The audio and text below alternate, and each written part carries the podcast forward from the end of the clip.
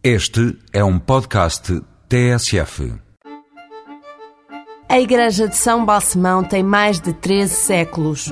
A Sé Catedral é mais antiga do que a própria fundação de Portugal. E o Santuário de Nossa Senhora dos Remédios, com a sua escadaria, é um dos melhores exemplos do barroco português.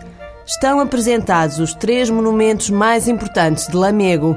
Mas há mais coisas para ver: o castelo medieval, o centro histórico que às vezes parece gótico e outras vezes renascentista, e as margens dos rios Varosa e Balsemão, cheias de vinhas. O vinho que se faz em Lamego é espumante, inventado pelos monges de Cister durante o século XII.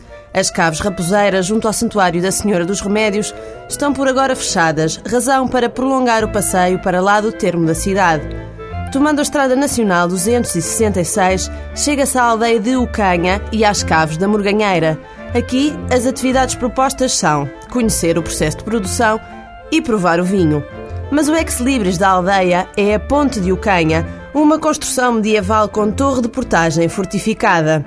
Seguindo pela estrada 266, chega-se a outra aldeia marcada pelo vinho e pelos seus criadores.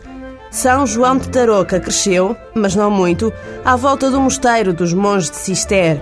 Do complexo agrícola ali montado há muitos séculos atrás, a igreja é o único edifício que permanece de pé.